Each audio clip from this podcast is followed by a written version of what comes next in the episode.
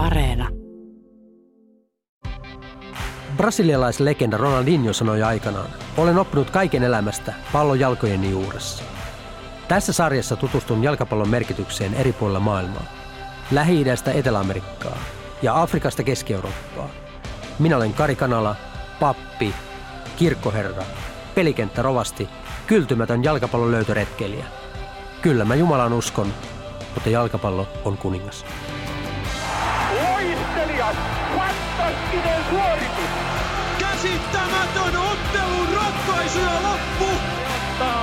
Viidennen maailmanmestaruutensa. Voisinpa avata uuden ohjelmani suureellisesti. Julistamalla koko kansalle kuin Pekka Tiilikainen legendaarisesti hiidon MM-kisoissa Lahdessa vuonna 1938. Ilmassa on suuren urheilujuhlan tuntua. Olemmehan aivan jalkapallon MM-kisojen, lajin tarunhohtoisen ja suorastaan myyttisen maailmannäyttelyn kynnyksellä. Kristittynä elämääni kuuluvat pyhinvaellukset. Esimerkiksi kesällä 2014, juuri Brasilian MM-kisojen aikana, kävelin Espanjassa Pyhän Jaakobin pyhinvaellusreitillä. Päivät kävelin kohti Santiago de Compostelan katedraalia. Illalla etsin majapaikan tai kapakan, jossa saatoin katsoa muiden pyhinvaeltajien kanssa jalkapalloa. Myös jalkapallon MM-kisat ovat minulle eräänlainen pyhinvaellus. Niiden aikana koen linkittyväni johonkin itseni suurempaan, pieneksi osaksi maailman suositunta peliä. Ja kuten pyhiinvaellukseni kesällä 2014, myös matkani kohti jalkapallon MM-kisoja on pitkä ja täynnä rituaaleja. Prosessi alkaa jo kauan ennen kisoja ja pääsee täyteen vauhtiinsa viime metreillä, kun täyttelen erilaisten kaveriporukoiden kisaveikkauksia ja pelaan kisoja etukäteen läpi. Sitten, viimeinkin, pallo keskiympyrässä, toisena joukkueena aiemmin maailmanmestari, nyttemmin kisojen isäntämaa kotiyleisönsä edessä. Täällä Suomen yleisradio, München, Chicago, Seoul tai Johannesburg.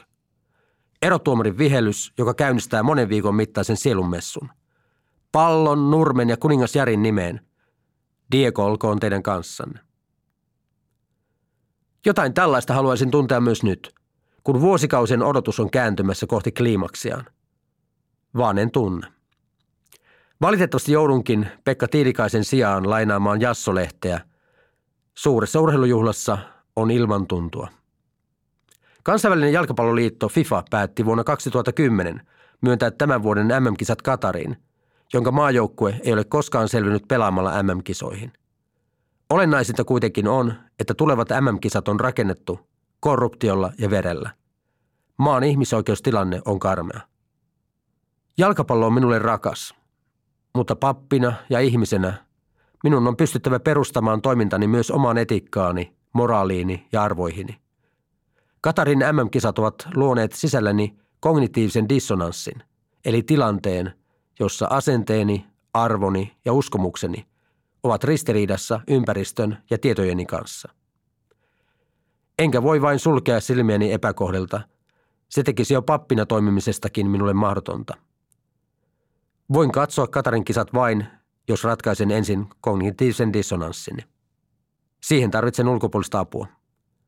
Ihmisoikeusjärjestöt ovat valvoneet Katarin MM-kisaprojektia sen alkumetreiltä lähtien. Kuinka ollakaan, Amnesty Internationalin Suomen osaston toiminnanjohtaja Frank Juhasson ei ole pelkästään kovan luokan ihmisoikeusasiantuntija, vaan myös intohimoinen jalkapallon ystävä. Halusin kuulla hänen suhtautumisestaan Katarin MM-kisoihin yhtäältä ihmisoikeustoimijana ja toisaalta jalkapallofanatikkona. Mikä Katarin kisaisännyydessä oikeastaan on ongelma? Ongelma on tiiviisti sanottuna se, että FIFA investoinut isoja rahoja kisainfrastruktuurin rakentamiseen yhdessä Katarin hallituksen kanssa haluna tuoda jalkapalloa vielä isommin arabimaailmaa ja, ja sitä kautta saada lisää katsojia ja, ja lisää mammonaa. Ja tässä prosessissa ne työskentelyolosuhteet, joilla rakennetaan niitä stadioneita, jolla pyöritetään niitä hotelleja, jossa joukkueet asuvat, jossa siivotaan hotellihuoneita, ravintolatarjoilijoita, ihan koko niin kuin sektori, niin ei kestä päivänvaloa, koska ne tekee sen lähes pakkotyöomaisesti. Ja siellä on kuollut ihmisiä, koska ei ollut sääntöjä siitä, että miten kuumassa saa tehdä töitä ja miten pitkään, onko vesitaukoja, voidaanko työt lopettaa, jos on liian kuuma ja, ja vastaavaa. Ja FIFA on ainutlaatuinen vaikuttamisen paikka tässä ja he ovat jonkin verran käyttäneet tätä vaikutusvaltaansa, mutta meidän mielestä pitäisi käyttää sitä vielä enemmän. Ihmiset uskoo lukuja. Onko meillä update-lukua tällä hetkellä, kuinka monta ihmistä on menettänyt henkeensä rakennustyömailla tai vastaavissa olosuhteissa? Ei, ja niihin kannattaa suhtautua kaikkiin lukuihin skeptisesti, koska se luku, jota esimerkiksi Guardian on julkaissut, niin, niin kertoo 6500. Ja me ei voida sanoa juuta eikä jaata näihin lukuihin, mutta me ollaan niin kuin todettu, että se iso ongelma on se, että, että kun sä kuolet kuumuuteen tai sulla niin kuin sydän yhtäkkiä lakkaa toimimasta tai keuhkot lakkaa toimimasta, niin se yleensä johtuu ylirasituksesta kuumuudessa. Ja sitten kun nämä ihmiset kuolee, niin Katarin kuolinsyytilastoissa ne tilastoidaan normaaleiksi kuolemiksi. Ne eivät ole onnettomuuksia, siis jos joku on kaatunut joltain telineeltä, niin sitten se tilastoidaan tietenkin niin kuin työtapaturmaksi. Mutta kun se tilastoidaan normaaliksi kuolemiksi sydänkohtaus, eikä lähdetä tutkimaan sen taustoja. Ja tämä on siis ihan oikeuslääkäreiden mukaan käytäntö, joka ei kelpaisi missään päin maailmaa. Että jos joku oikeasti kolmekymppinen terve mies, jolla ei ollut mitään taustaa, yhtäkkiä kuolee sydänkohtaukseen, niin silloin kyllä tehtäisiin obduktio ja katsottaisiin, että mitä kaikkia tekijöitä on ollut tämän taustalla. Ja kun tätä ei ole tehty, niin ainoa mitä me voidaan todeta on se, että poikkeuksellisen suuri määrä Katariin terveinä Etelä-Aasiasta tulleita nuoria miehiä kuolee sellaisiin sairauksiin, jotka eivät normaalisti kohtaisi heidät. Ja, mutta mitään lukuja ei ole, koska mihinkään tilastoihin, mitä Katarin viranomaiset tuottaa, ei voi luottaa sen takia, että ne on puutteellista. Katarissa siis on se tilanne, että upporikas öljyvaltio, jossa Suurin osa tavallista työtä tekevistä ihmisistä on siirtotyöläisiä, jotka tulee etupäässä Etelä-Aasiasta, Intiasta, Bangladeshista, Nepalista, muuta. Sitten siellä on myös afrikkalaisia. Ja siirtotyöläisten työolosuhteet Katarissa ja itse asiassa koko Arabian niemimaalla on perustunut tämmöiseen niin sanottuun kafala-järjestelmään, joka siis tarkoittaa, että kun siirtotyöläinen tulee siihen maahan, se maassa oleskelulupa on sidottu työsopimukseen, joka on jonkun työntekijän vastuulla.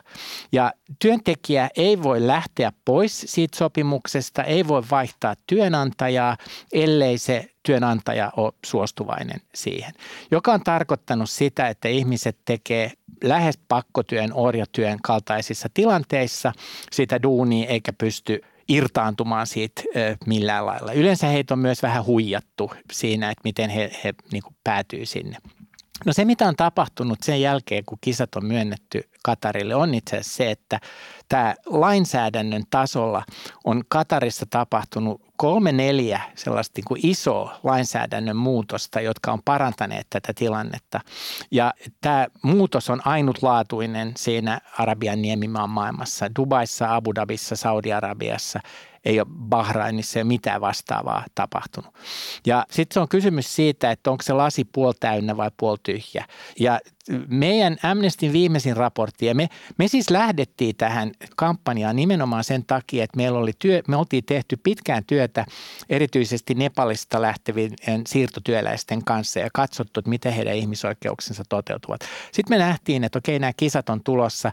Tämä on itse asiassa niin kuin oivallinen mahdollisuus saada aikaan rakenteellista muutosta. Ja, ja sitä me edelleenkin ajetaan. Mutta nyt me ollaan nähty, että ihan viimeisen vuoden aikana niin ne, niitä muutoksia ei toimeenpanna. Työnantajat vaativat edelleen sitä, että työntekijällä on se lupa. Ja siitä on tullut semmoinen ihmeellinen lakiviidakko, että tavallaan lait on muuttuneet, mutta käytännöt eivät ole. Ja sitten kun joku sanoo, että mutta ethän sä voit tuota vaatia, no eihän mä vaadikaan, mutta sitten ne kuitenkin vaatii sitä. Niin että juuri nyt on, on se paikka, jossa oikeasti kannattaa vaikuttaa. Ja saada se niin kuin muutos pysyväksi niin, että siitä ei enää ole paluuta, että, että se on parempi. Ja tässä on tämä vuosi, vuosi aikaa.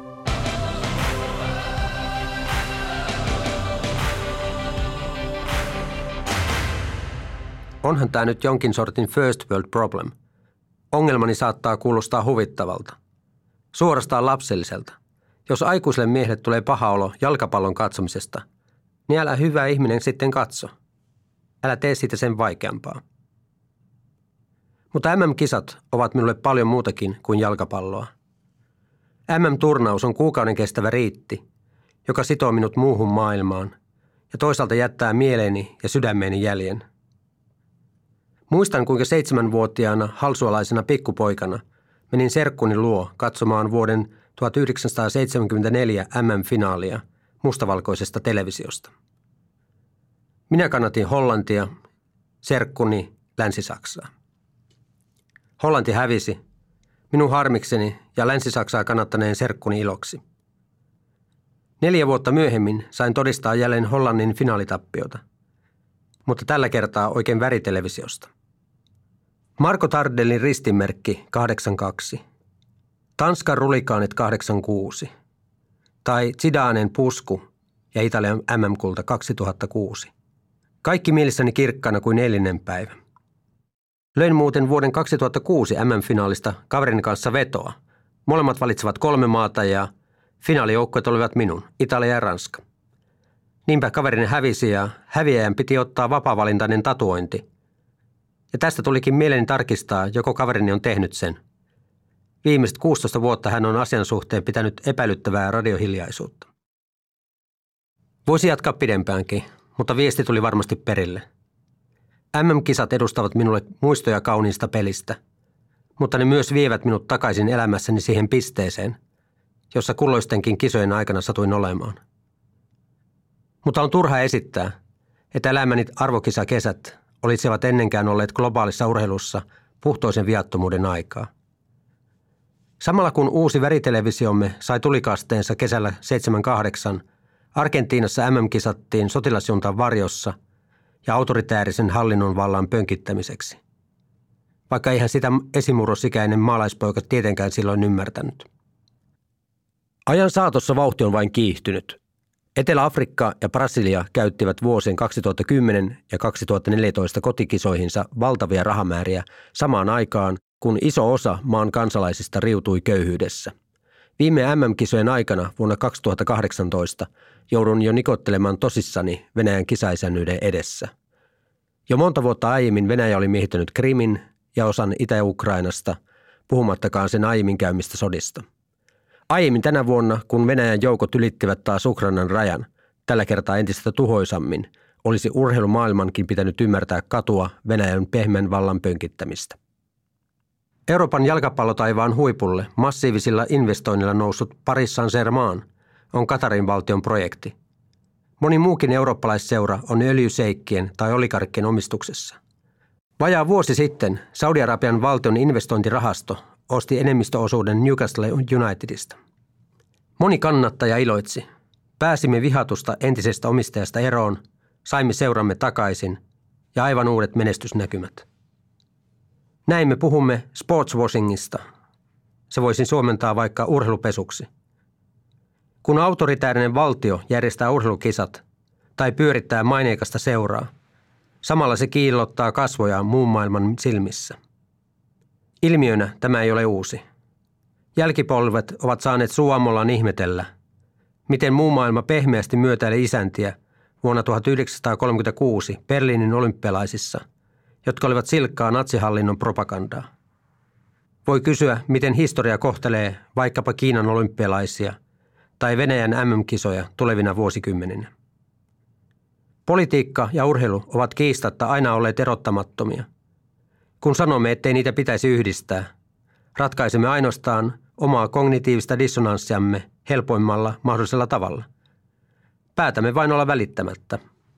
Ja silloinhan meistä tulee, rumasti mutta oikein sanottuna, hyödyllisiä idiootteja. Mutta mihin vedetään raja? Mikä maa on niin puhtoinen, ettei sen arvokisa isännyyksiin liittyisi mitään problematiikkaa? Tätä halusin kysyä Frank Johanssonilta. Seuraavat kisat on meille helpompaa ympäristöä. Että esimerkiksi 26 MM-kisat on jaetut kisat Kanada, Yhdysvallat, Meksiko. Syvä huokkaus. Vaikea, vaikea tota... Ollaanko missään, voisiko sanoa vakuumitilassa, missä ihmisoikeudet ei tulisi sitten läsnä oleviksi ja onko me ei, ei sellaista ole, Kari. Joo. Ei, ei sellaista ole. Ja mun mielestä oli kisaisäntänä mikä maa tahansa, niin kyllä siellä löytyy ongelmia ja siinä kisaorganisaatiossa voi olla ongelmia. Työskentelyolosuhteissa voi olla ongelmia. Voi olla kyse syrjinnästä, voi olla kyse ihan mistä tahansa. En mä myöskään ehkä uskalla luottaa FIFAan siinä, että onko jatkossa kaikki kisaisännät niin kuin tämmöisiä salonkikelpoisempia. Ja musta ei myöskään ole ehkä hyvä asia, että katsotaan, että, että ainoat salonkikelpoiset maat on länsimaat. Että, että kyllä mun mielestä on myös tärkeää, että kisoja pystytään järjestämään Afrikassa tai Aasiassa tai latinalaisessa Amerikassa. Että se on jalkapallolle ihan yhtä tärkeää. Jos se mennään niin kuin taaksepäin ja katsotaan, niin yleensä urheilukisoja ja ihmisoikeuksia, niin ei se voi olla se ainutlaatuinen kriteeri, että urheilukisoja ei saa myöntää sellaiseen maahan, jossa tapahtuu ihmisoikeusloukkauksia, koska silloin meillä ei olisi kansainvälistä urheilua.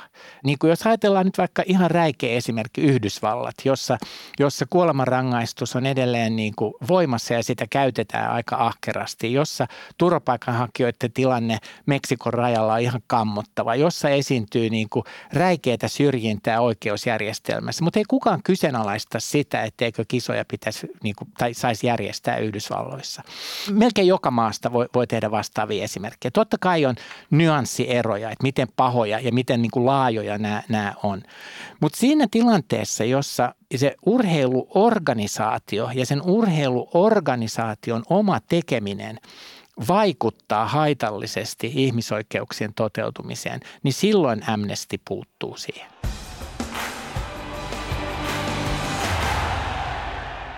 Ihmisoikeudet ovat ihmisyyden peruskiviä, joista ei pidä tinkiä ja joiden kanssa ei pidä tehdä kompromisseja. Frank Johansson avasi kuitenkin hyvin ongelmanratkaisun kompleksisuutta. Ihmisoikeuksien rikkominen on yksiselitteisesti väärin, mutta ei se tarkoita, että ihmisoikeusloukkausten lopettaminen olisi yksinkertaista. FIFAn ei ehkä koskaan olisi pitänyt myöntää MM-kisoja Katariin, mutta Johanssonin mielestä lajiliitto on kuitenkin parantanut omaa toimintaansa.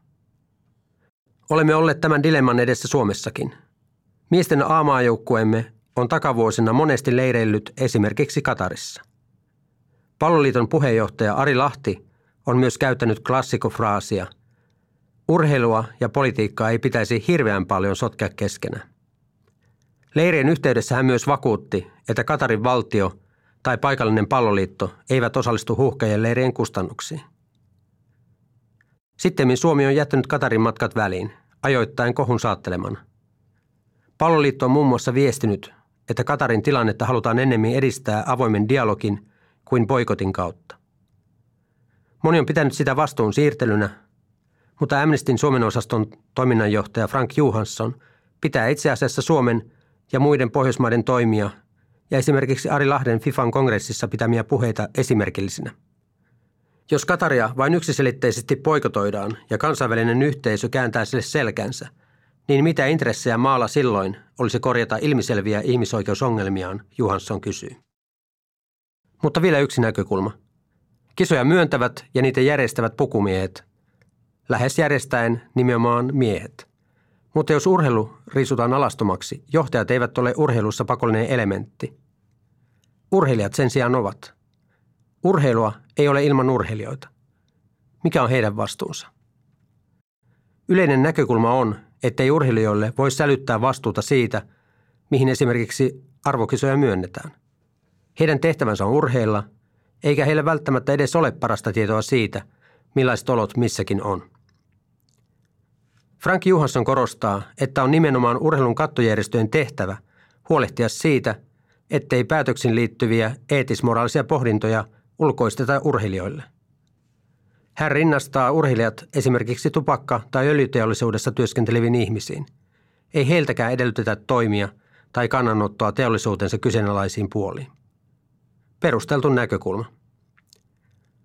Toisaalta aika lailla jokainen MM-kisatason jalkapalloilija on etuoikeutettu miljonääri, jolla on työpaikkansa valinnassa hyvin erilainen liikkumavara kuin jättimäisen pörssikorporaation sinikaulustyöntekijällä. Huippufutarille löytyy vaihtoehtoinen työnantaja, ellei hän halua vastaanottaa verellä tahdittua rahaa. Ja jos Lionel Messi, Cristiano Ronaldo, Robert Lewandowski tai Neymar puhuu, sanat kantavat hieman kauemmas ja painavat aavistuksen enemmän kuin öljyfirman rividuunarin protestit. Toki jotkut lajin suurnimista ovat käyttäneet esikuvallista voimaansa Katarin puolesta. Takavuosien tähdistä muun muassa Roland de Boer, Zinedine Zidane, Savi Hernandez, Roser Milla, Gabriel Batistuta ja Josep Guardiola ovat toimineet Katarin MM-kisaprojektin lähettiläin. Messi, Neymar ja monet muut tähdet pelaavat katarilaisomisteisessa PSGssä. Kun Venäjä keväällä hyökkäsi Ukrainaa, Helsingin jokerien hyökkääjä Jesse Joensuu sanoi sen Ylen haastattelussa suoraan. Ainahan me olemme tienneet, että tämä on enemmän tai vähemmän Venäjän PR tämä KHL. KHLssä pelaaminen on siis ollut tietoinen valinta, aivan kuten on vaikkapa PSGssä tai Katarin liikassa pelaaminenkin. Ja kun urheilija, eli aikuinen ihminen, tekee tietoisen valinnan, voiko hän oikeasti vain jättäytyä ajopuuksi omassa lajissaan? Alkuvuodesta 2019 yksi suomalaisurheilija päätti viheltää pelin poikki. Helsingin jalkapalloklubin Riku Riski kieltäytyi lähtemästä Suomen maajoukkueen leirille Katariin. Se oli iso uutinen jalkapallomaailmassa Suomen ulkopuolellakin, joten voimme vain kuvitella, millaisen metelin sama ratkaisu jonkin maailmantähden tekemänä olisi nostanut. Riski päätti tukeutua omaan etiikkaansa. Niinpä halusin kuulla hänen näkemyksensä aiheesta. Miten päätös olla lähtemättä Katarin maajoukkueleirille 2019 syntyi? Kauanko se ajatus kypsyi? Se lähti liikkeelle varmaan syksyllä 2018. Siihen liittyi muutama eri asia. Ensinnäkin se, että tuli tieto, että tämmöinen leiri järjestetään ja Suomi sinne lähtee mukaan. Myös sitten tieto siitä, että mahdollisesti voisin itse muutaman vuoden jälkeen tehdä jonkinnäköisen paluu ehkä maajoukkueeseen antamaan taas näyttöjä. Tämä oli se ensimmäinen juttu – ja sitten siinä rinnalla tietysti nämä uutiset, mitä oli lukenut mediasta jo oikeastaan paljon sitä ennen, mutta myös silloin ja siitä eteenpäin varsinkin, niin oli, oli nämä ongelmat, mitä Katarin kisoihin sitten liittyy. Eli erityisesti siirtotyöläisten kaltoinkohtelu, ihmisoikeuksien polkeminen, kuolemantapaukset, mitä siellä oli, niin kyllä se pisti miettimään aika paljon näitä asioita. Ja sitten jossain vaiheessa sitten tulin siihen tulokseen, että jos kutsu tulee, niin sitten sinne lähden. Mulle se oli siinä kohtaa ainoastaan sellainen henkilökohtainen päätös, minkä mä tein. Se ei ainakaan alkuun ollut mitenkään niin suunniteltu tai tarkoitettu minkälaiseksi kannautoksi. Ja tämä oikeastaan eskaloitu sillä tasolla vasta sitten myöhemmin, kun tuli julkisuudessa ulos ja mä näin, että millainen mediahärdeli ja muuta siitä sitten tuli. Joten jälkikäteen, mitä mulla siitä jäänyt mieleen on se, että – mä olin tosi tyytyväinen, että se valokeila tavallaan lähti mun osa tosi nopeasti pois ja se siirtyi siihen itse aiheeseen ja siihen keskusteluun. Että omalla tavalla niin koen tietysti, että mä oon jotain omaa tuonut siihen keskusteluun ja ehkä edistänytkin sitä jollain tavalla, joten siihen mä oon tosi tyytyväinen. Tällainen vahva kannanotto urheilijan tekeminen on harvinainen. Mistä uskot sen johtuvaa? Siihen varmaan vaikuttaa ehkä eniten mun mielestä se, että ei tarvitse mennä montakaan vuotta taaksepäin, kun oli vielä aika valoilla sellainen käsitys, että, että urheilijan tehtävä on urheilla ja se jää siihen. Ja varsinkin mitä tulee esimerkiksi urheilu- ja politiikan yhdistämiseen, niin, niin oli tosi yleistä, että ajateltiin, että niitä ei pidä missään nimessä sekoittaa keskenään. Ja mun mielestä tässä asiassa on tapahtunut iso muutos.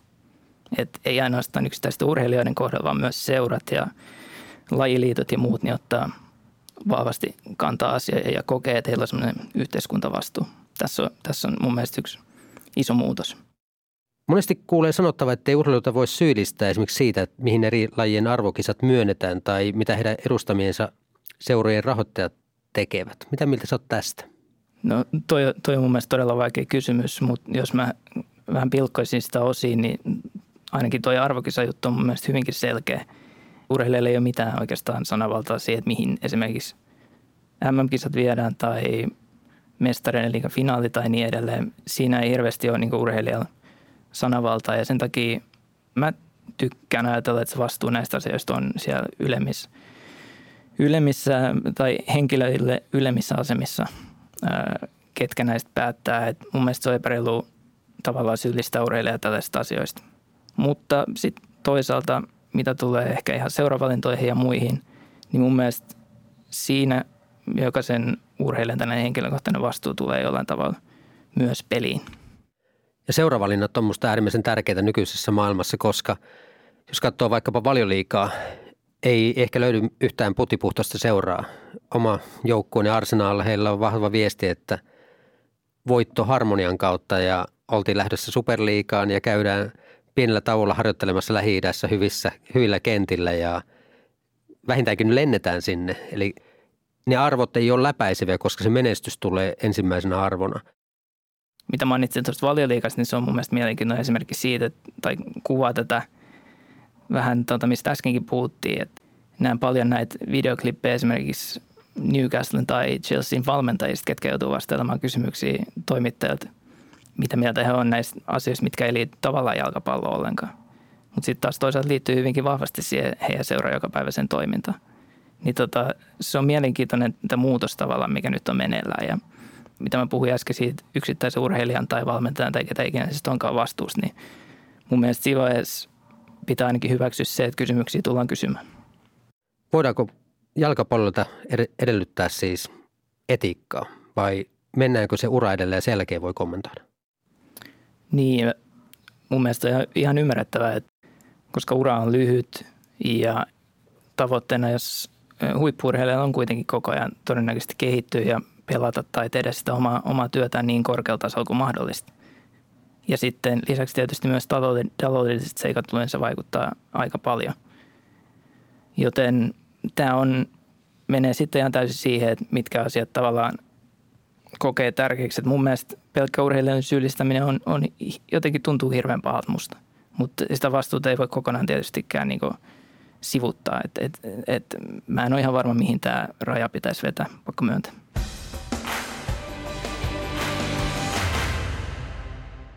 Kuten olemme jo todenneet, Katar ei todellakaan ole ensimmäinen kyseenalainen arvokisaisäntä urheilussa. Pelkästään jalkapallossa on taiteltu pitkään vähintäänkin harmaalla alueella. Vuonna 1934 maailmanmestaruudesta pelattiin Italiassa. Ne olivat vasta historian toiset MM-kisat, ja jo niitä pidettiin Benito Mussolinin fasistihallinnon voimannäyttönä ja propagandan välineenä. Italia myös voitti kisat.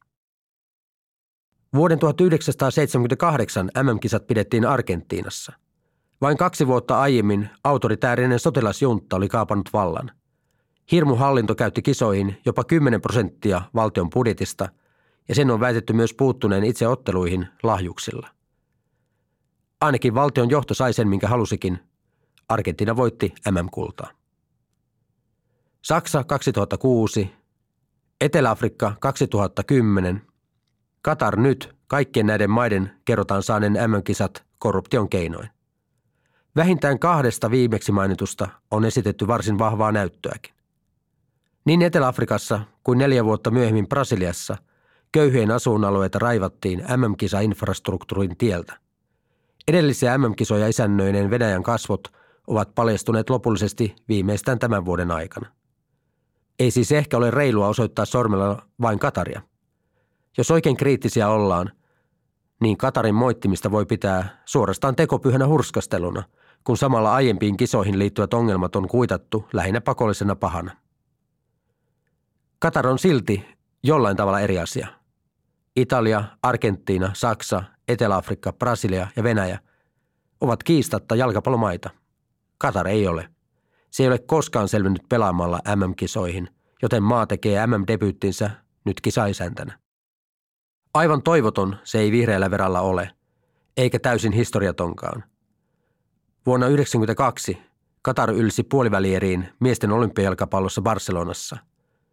Vuonna 2019 se voitti ensimmäistä kertaa Aasian mestaruuden. Tosin Katarin urheilumenestyksenkin taustalla ovat usein vierastyöläiset. Esimerkiksi yleisurheilussa, käsipallossa ja myös jalkapallossa Katar on vahvistanut rivejään kansallistamalla urheilijoita – joilla ei ole ennestään ollut mitään siteitä Katariin. Etenkin 2000-luvulla kyseessä on ollut aivan arkipäiväinen käytäntö. Jalkapallossa tuotipelaajien määrä on vähentynyt, mutta vielä Aasian mestarijoukkuessakin oli puolisen tusinaa ulkomaalaisvahvistusta. Muutamia nähtäneen myös tänä vuonna MM-kisoissa.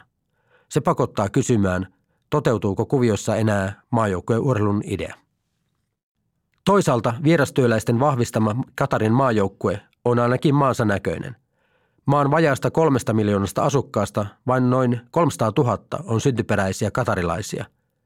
Eli lähes 90 prosenttia maan väestöstä on ulkomaalaisia, etenkin intialaisia, bangladesilaisia, nepalilaisia ja egyptiläisiä. Vielä maailmansotien jälkeen Katar oli periferiaa, jonka pääasiallinen tulonlähde oli helmenkalastus. Maan valtavien öljyvarantojen hyödyntäminen alkoi 1940-luvulta lähtien. Vuonna 1971 Katar itsenäistyi Iso-Britanniasta. Vuosikymmenten saatossa se on noussut öljynsä ja nesteytetyn maakaasunsa ansiosta yhdeksi maailman rikkaimmista maista.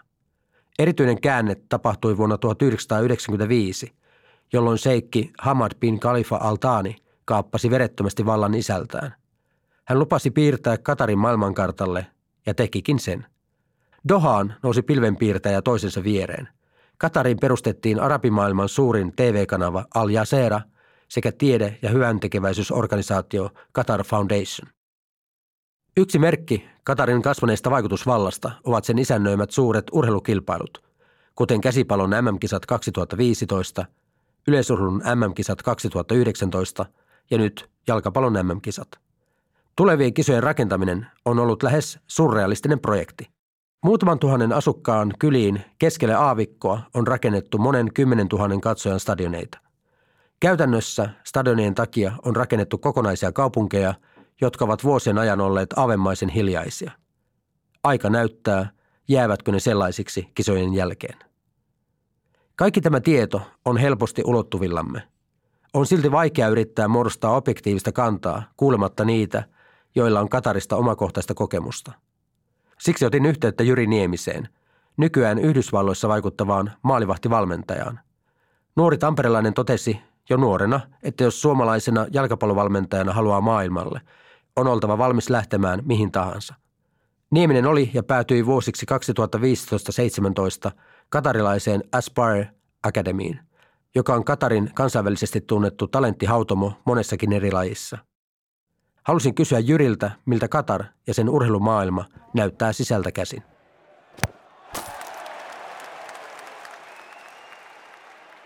Seuraavat jalkapallon maailmanmestaruuskilpailut pelataan talvella Katarissa. Minkälaisia tunteita se, Jyri, herättää sinussa?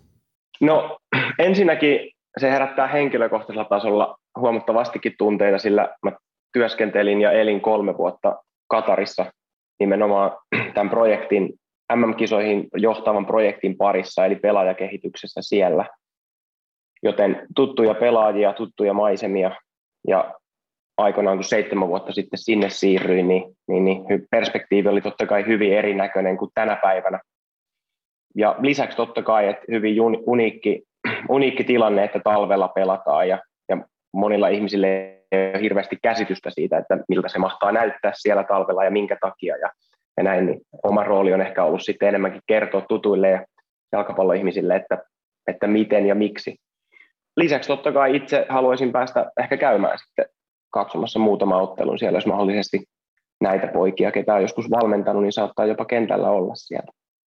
Sä olet Jyri ollut Aspire Academissa, joka on Katarin valtion rahoittama urheiluakatemia. Se tunnetaan jalkapallon ohella etenkin yleisurheilusta. Kerro sen toiminnasta. Mistä pelaajat tulee sinne ja millaiset olosuhteet siellä on? Millaista se arki on? No olosuhteet ensinnäkin on maailman parhaat. Ja heidän, heidän tavoitteenakin on olla niin kuin tämmöinen suunnannäyttäjä edelläkävijä. Ja se myös kaikki liittyy osittain siihen imagoon ja semmoiseen niin kuin imagon luomistyöhön, jotka on myöskin johtanut siihen, että ne kisat on sinne saatu aikanaan. Ja siellä leiritetään, on leiritetty huomattava määrä ammattilaisjoukkueita ja maajoukkueita ja tuotu ihmisiä sisään, jotta on, jotta on saatu esitellä sitä katarilaista urheilukulttuuria ja toimintaa, mutta sitten totta kai myöskin, jotta on voitu luoda niitä suhteita. pelaajat tulee kaikki Katarista, eli pitää olla Katarin passi tai syntynyt, syntynyt Katarissa, jotta se passi voidaan myöhemmin saada. Sillä muuten ei ole edustuskelpoinen nuorten maajoukkuessa, joihin sitten aina se, se kunkin ikäluokan prosessi aina sitten tavallaan kiteytyy. Ja vielä pelaajiin, niin me käydään siis pelaajatarkkailija kaikissa, kaikissa Katarin seuroissa. Maahan on hyvin pieni ja paikallisia on väestö, kokonaisväestömäärään nähden niin hyvin pieni, pieni osuus. Et meillä on tot, totta kai tosi rajoitettuja siinä, että, että mistä massasta ja mistä määrästä nuoria niitä pelaajia sinne voidaan tuoda, että eivät he kaikki niin lahjakkaita sinne tullessaan ole missään tapauksessa. Katar on voittanut U20 kisat tuossa taannoin ja samoja pelaajia on yhä, yhä ringissä vahvasti. Mitä ajattelet pelaajakehityksestä? Miten se vertautuu vaikkapa Suomeen tai Yhdysvaltoihin, jossa tällä hetkellä olet? Ehkä isona asiana on se, että ei voida, ei voida missään tapauksessa jäädä nojautua tai luottaa siihen, että massasta tulee ne lahjakkaat ja ne, kellä on, kellä on oma drive, niin kyllä sieltä tietty määrä ammattilaispelaajia, hyviä aamajoukkuepelaajia tulee, että Katarissa unohdettiin tämä niin kuin välittömästi. Siihen tarkoitukseen luotiin nimenomaan tämä valmentautumis- ja valmentumisohjelma tuolla meidän laito, laitoksessa, kuten me sitä välillä kutsuttiin aina.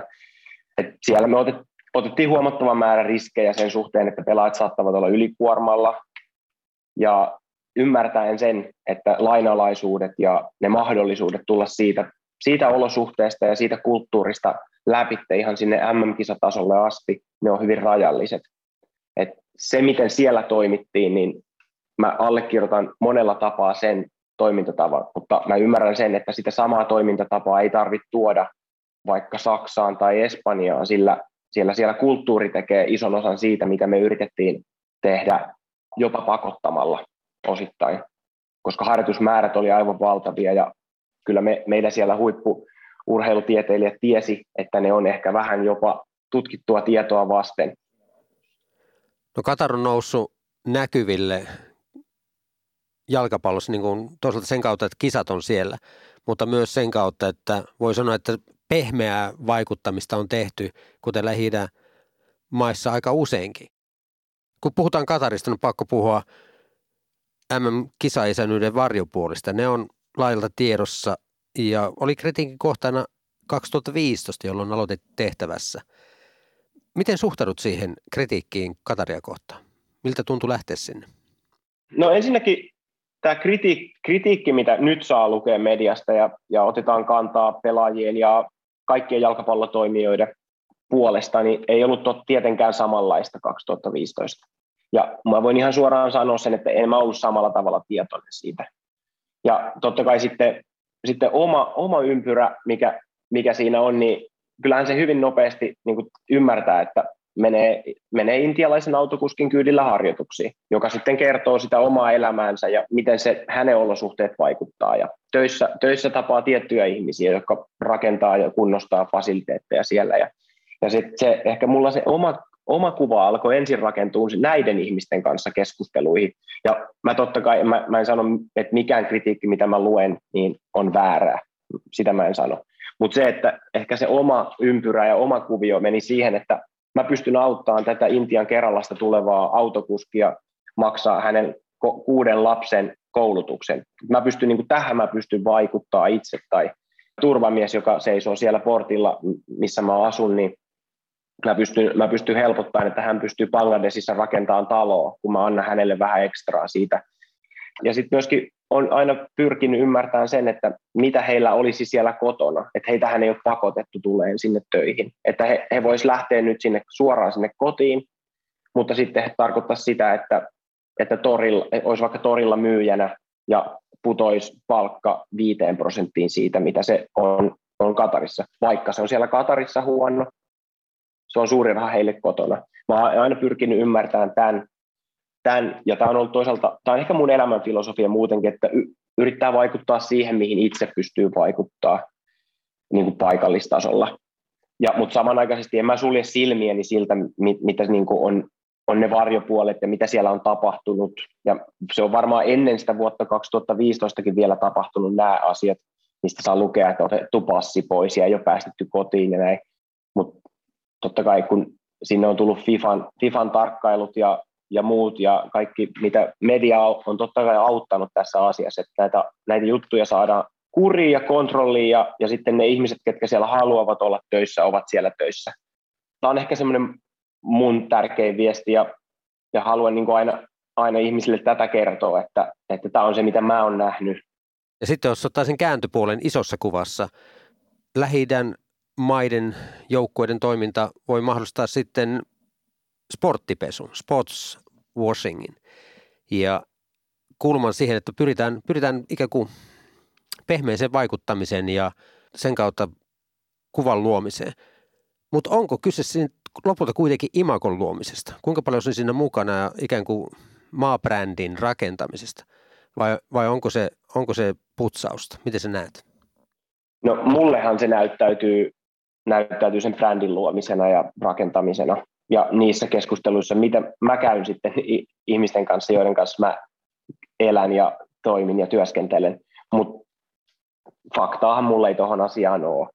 Et on tosi vaikea omista näkökulmista vastata tuohon minä muuna kuin, että, että se näyttäytyy mun silmiin imago, imagon luomisena, joilla sitten ajetaan omia etujaan, mitä ne sitten ikinä onkaan eri valtioilla. Mutta mahdollisuus on, että tulevat MM-kisat voi nostaa myös ihmisarvoa ja ihmisten oikeuksia. No aivan varmasti. Et kyllähän tämmöistä keskustelua on oikeastaan käyty nyt jokaisessa paikassa, mikä on vähän kyse, kysealainen näillä tahoilla. Ja, ja sitten kun se suurennuslasi kohdistuu, kohdistuu tällaiseen valtioon tai alueeseen tai maahan tarkemmin, niin, niin kyllähän siellä melkoiset paineet on, on puhdistaa sitä ympäristöä ja, ja tarkistaa niitä toimintatapoja. Et mun mielestä toi on ehdottomasti se positiivinen puoli, että mikäli siellä, mikäli siellä on jotain, mikä ei kestä päivänvaloa, niin silloinhan se pitää tuoda julkisuuteen siellä ja, ja siihen pitää koko maailman puuttua. Et mikäli Katarista, Katarista tai mistään muusta vaan maasta paljastuu sellaisia asioita, mitä on tässä osittain jo paljastunutkin, että ihmisoikeuksia sorritaan, niin ainut oikea asia on se, että ne tulee julkisuuteen ja sitten niitä pystytään sieltä korjaamaan. Jos jätän Katarin MM-kisat katsomatta, katkaisin samalla vuosikymmenten perinteen – joka osaltaan on määrittänyt minua ihmisenä. Itse asiassa tavallaan Katarin kisat tekevät sen joka tapauksessa. Sillä ilmaston takia kisat pelataan marras-joulukuussa, joten näitä kisoja ei mielessäni polttomerkitty kesän 22. Tähän päättyy paljon hyvää, paljon kaunista. Voisin lainata apulanta yhtyeen hittiä, jos päätän jättää kisat katsomatta. Toisaalta nämä ovat verellä ja kuolemalla rakennetut, korruptiolla ostetut kisat – Eikö oma jalkapallon nautintoni ole näiden asioiden rinnalla täysin triviaali, mitätön asia? Mennään pidemmälle tuohon Apulannan kappaleeseen. Sen nimihan on Armo. Ja armo on sattuneesta syystä minulle tuttu konsepti muistakin ympyröistä. Ehkä tässä kontekstissa armo on sitä, että jalkapallon ääressä olen vapaa kaikesta muusta. Että jalkapallo on minulle niin suuri intohimo, että sen varjolla olen tähänkin asti ollut vapaa katsomaan tiettyjä asioita sormien läpi – Esimerkiksi lajin kaupallistumista, joka on vaikkapa Englannissa nostanut lippujen hinnat pilviin. Ajanut koko pelin aikanaan keksineen keskiluokan pois stadioneilta. Kannattamani Arsenal on kulkenut sen kehityksen eturintamassa, ja aina olen antanut sille armahduksen. Voinko antaa sen myös näille MM-kisoille? Yleensä se olen minä, pappi, auttava osapuoli, kun toinen kanssaihminen etsii tukea, armoa ja anteeksiantoa että voisin lohduttaa ja rohkaista. Nyt on pakko vaihtaa roolia. Pyytää vielä kerran apua Amnestin Suomen osaston toiminnanjohtaja Frank Johanssonilta. Katarin kisat on myönnetty korruptiolla. Rakennettu verellä. Minä tiedän tämän kaiken. Ja silti harkitsen katsovani kisat. Frank Johansson, olenko syntinen mies? Et, et. Sä haluat katsoa hyvää jalkapalloa kato nyt ihmeessä ne kisat. Siis koska se, että sä et kato sitä, niin sille ei varmaan ole niin minkäännäköistä vaikutusta. Sä itse vaan niin kuin kärsit siitä ja sit sä kuitenkin jostain puheliapista haluat katsoa niitä maaleja tai niitä tuloksia tai muuta. Ja kyllä mä itse kohtaan tämän dilemman ja mä oon niin kuin sikäli niin kuin tyytyväinen, että, että meidän yhteisen seuran arsenaalin omistaja on, on tyhmä yhdysvaltalainen miljardööri eikä mikään arabisheikki tai venäläinen oligarkki. Olen saanut piinkovalta ihmisoikeuksien tuntijalta armahduksen. Samalla tunnen oman pienuuteni. Voin tuntea inhoa Katarin kisaprojektia kohtaan. Voin vuodattaa empatiaani menehtyneitä siirtotyyläisiä kohtaan. Ja minulle on suotu jopa mahdollisuus tuoda epäkohtia esiin omassa podcastissani. Silti kaikesta tästä on kovin vähän apua. Niinpä sunnuntaina 20. marraskuuta halsulainen pikkupoika istuu taas television eteen. Taakkana on 48 vuoden aikana kerrotettu kognitiivinen dissonanssi. Täällä Suomen Yleisradio, Alec Haver.